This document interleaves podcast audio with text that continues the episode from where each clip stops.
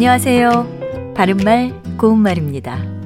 우리말에서 자주 사용하는 한자어 접미사 가운데 뭐뭐적이라는 표현이 있습니다. 이것은 일부 명사나 명사구 뒤에 붙어서 그 성격을 띠는, 그에 관계된 또는 그 상태로 된의 뜻을 더하는데요. 인간적, 비교적, 현실적처럼 쓸 수 있습니다.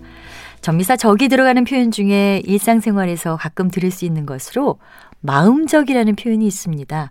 보통 마음적으로 고생이 많았다라든지 마음적으로 힘들었다와 같이 쓰는 경우가 있는데요. 이것은 모두 어법에 맞지 않는 표현입니다.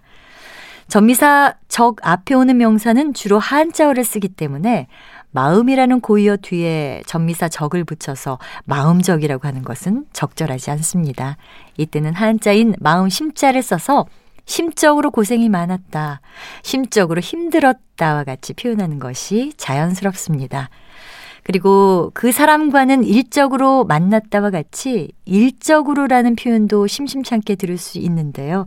하지만 이 경우에도 일이란 말은 고유어여서 한자어인 일사자를 써서 사적으로라고 말할 수 있겠지만, 이 사적으로는 개인적으로라는 뜻으로 잘못 생각할 수도 있기 때문에 이 경우에는 그냥 일 때문에 만난 사이이다 또는 일로 만났다와 같이 바꿔서 표현하면 그 뜻을 더 분명하게 전달할 수 있겠습니다.